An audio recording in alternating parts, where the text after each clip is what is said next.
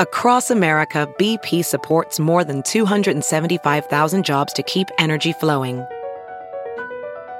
Jobs like updating turbines at one of our Indiana wind farms and producing more oil and gas with fewer operational emissions in the Gulf of Mexico.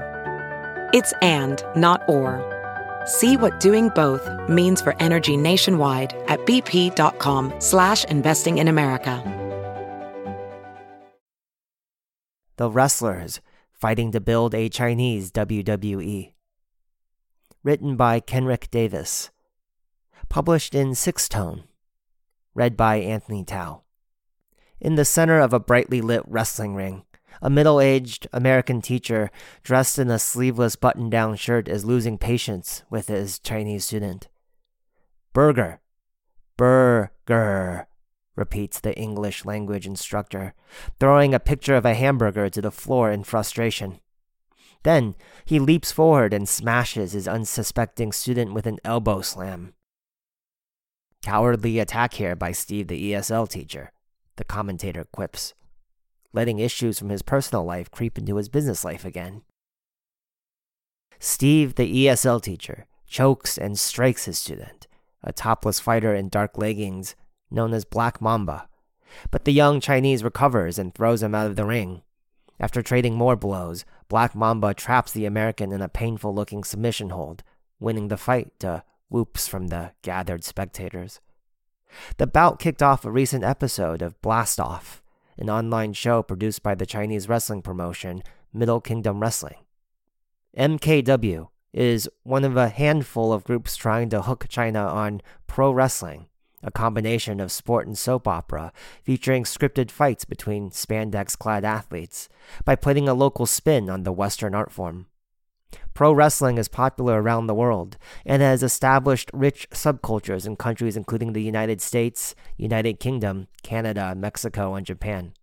The sport's most famous franchise, World Wrestling Entertainment, has grown into a bona fide cultural phenomenon, generating annual revenues of nearly $1 billion and producing stars such as Dwayne The Rock Johnson and John Cena. In China, however, pro wrestling remains largely unknown.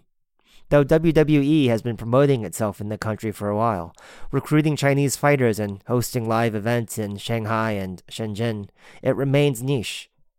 On Douyin, China's version of TikTok, WWE has just over 3 million fans. But that hasn't discouraged China based wrestling evangelists like Adrian Gomez, MKW's American founder. He's convinced it's only a matter of time until the sport finds a broader audience among Chinese fans and develops its own unique scene. I want to make a huge impact on the wrestling industry, Gomez tells Sixth Tone. If we made wrestling part of Chinese culture, through our blood, sweat, and tears, that would be overwhelmingly satisfying. Based in the northeastern city of Harbin, the 33 year old has poured his energy and savings into building up MKW over the past six years. The group now promotes pro wrestling through an array of channels, teaching wrestling at its training center, posting fight footage online, and creating its scripted show. To make extra cash, they also stage fights at shopping malls, bars, and new real estate developments, acting as paid entertainment for often bemused passersby. Running on a shoestring budget, MKW relies on a motley crew of Chinese and expat amateur wrestlers to put on shows, most of them weekend warriors who work as teachers and marketing professionals during the week. Though the fight sequences aren't quite as polished as those in WWE Raw, the troupe stands out by tailoring its content to local audiences. The villain, Steve, the English as a second language teacher, cements his bad guy status by bringing textbooks for the IELTS, an English exam loathed by Chinese students, into the ring. He battles heroes such as Bamboo Crusher, a Chinese fighter with painted panda eye marks. Other shows have featured cameos by the Monkey King, a character from the classic Chinese novel Journey to the West, and a shady businessman who pays his bodyguard in traditional red envelopes stuffed with cash. The promotion even named its second title the Belt and Road Championship, in a nod to China's global infrastructure initiative. These performances have proven popular among surprising groups, such as China's cosplaying community, according to Gomez. On one memorable occasion, MKW performed a show to an audience dressed in anime costumes and traditional Chinese Hanfu robes, he recalls. But turning wrestling into a profitable business has been a struggle, Gomez admits. Though he has managed to live purely on the income from MKW since 2019, there have been times when he considered throwing in the towel. Financially, it's always been tough, he says. We're always scrapping and scratching to keep alive each year.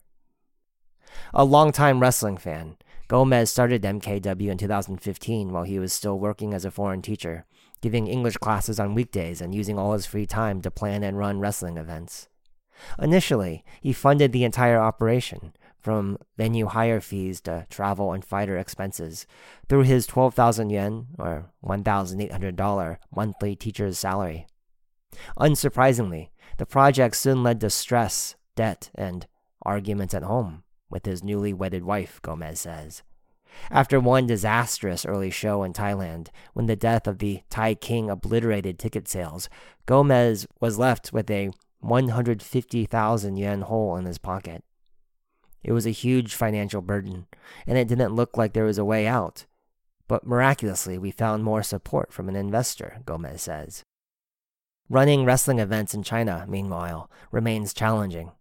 Not only have few locals ever heard of pro wrestling, making it hard to sell tickets, the authorities often mistake the performances for genuine violence, Gomez says. When MKW organized its first gig in Harbin in 2017, Gomez had sold close to 100 tickets and submitted all the required documentation to the venue. But just three hours before the fighters were due to enter the ring, local police arrived and shut down the show, saying the fights amounted to anarchy, says Gomez. The group was forced to refund all the spectators and issue an apology. The wrestlers who had traveled to Harbin for the show went sightseeing instead. The COVID 19 pandemic has been another quote unquote gut punch, Gomez says, leading to a slew of canceled events and making it harder to fly in fighters due to ever changing quarantine rules. Yet the American remains upbeat about MKW's prospects. He still believes pro wrestling is a good fit for China due to its rich culture and history of martial arts. And although there is still a small number of hardcore Chinese wrestling fans, they're eager to see a homegrown promotion succeed, he says. If you're a wrestling fan, you want to see wrestling in your home country. You want to see it live, says Gomez. Other Chinese wrestling promotions, meanwhile, have tried to break into the mainstream using a more radical approach. In 2017, a brash group of Shanghai based entrepreneurs set up an outfit named Oriental Wrestling Entertainment, OWE. Rather than tweaking Western wrestling to suit the Chinese market, they promised to create a brand new entertainment product, a fusion of wrestling, Japanese style idol culture, and Chinese martial arts, or Kung Fu shit, as Michael Ni, the group's outspoken vice president, has described it. After raising $10 million from investors, OWE handpicked a troop of 50 handsome young fighters from martial arts schools around the Shaolin Temple and retrained them as pro wrestlers under the arduous tutelage of Nobuhiko Oishi, the Japanese wrestler better known as CIMA. They then set about packaging the all male wrestling team in the style of a large boy band. Each member was given a striking character name. Examples include the unbelievable Benji, the elegant one Zhou Dong, and the freaking one bad boy, and encouraged to post regularly to social media. An entire team of media professionals was hired to craft content and promotional materials, which often featured the fighters posing in matching pink suits or cowboy hats and open shirts. We spent money like crazy, recalls Ni, swiping away imaginary money with his hands. It was like hey, let's do it. OWE kept its troupe on a relentless schedule for the first two years. They filmed a TV show, made guest appearances on several others, and put on events in Shanghai and overseas, including several wildly successful gigs in Japan.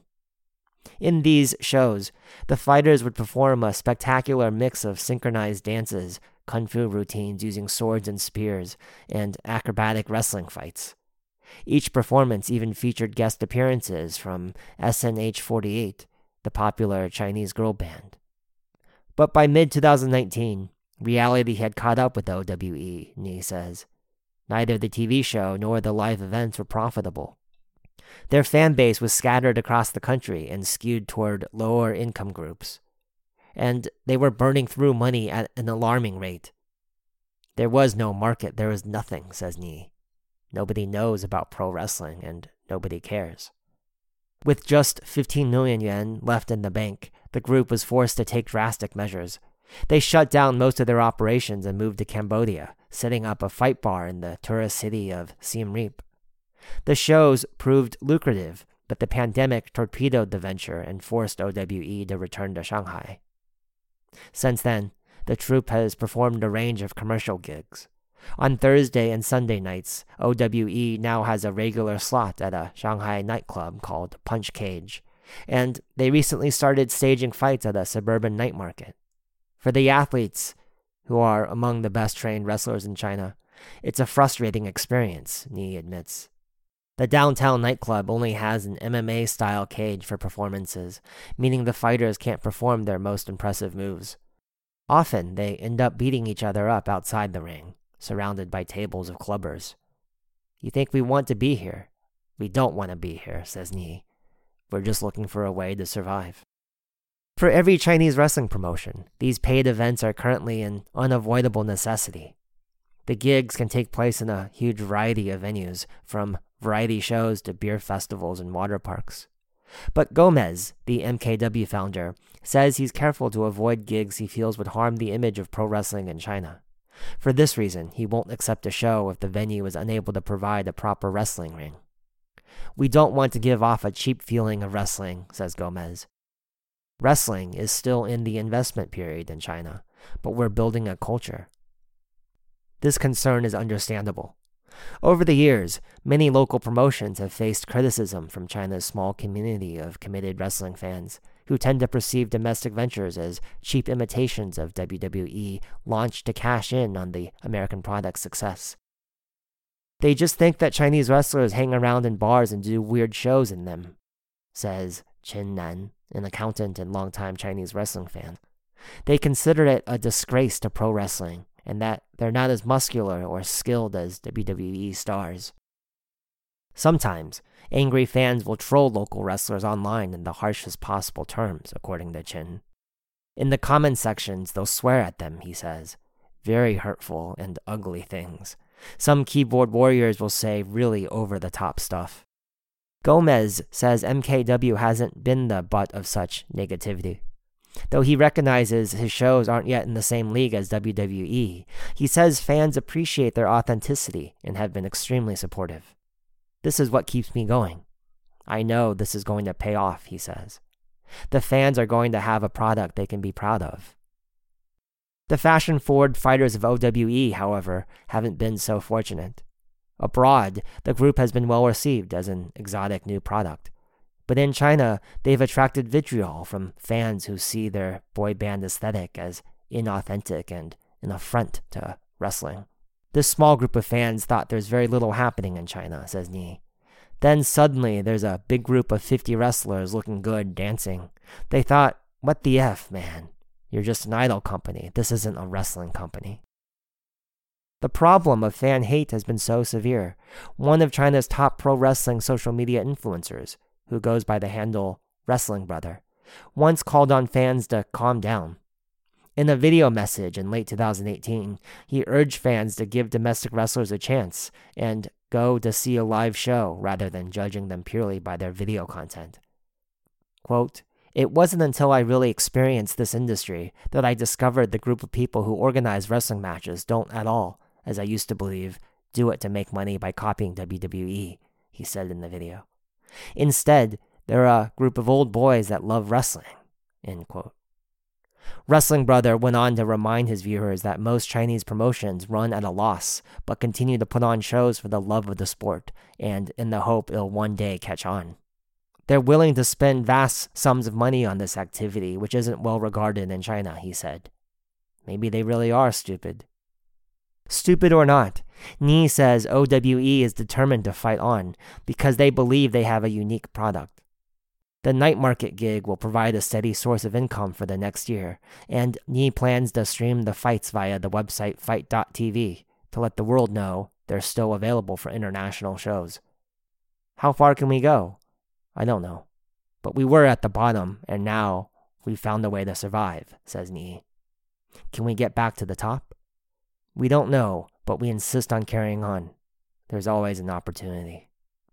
Zhao Junjie, an OWE fighter who used to perform on stage dressed as the warrior god Guan Yu, says he's certain pro wrestling has a future in China because the market is simply so big. It'd be like someone in the past saying that China doesn't suit having cell phones, he says.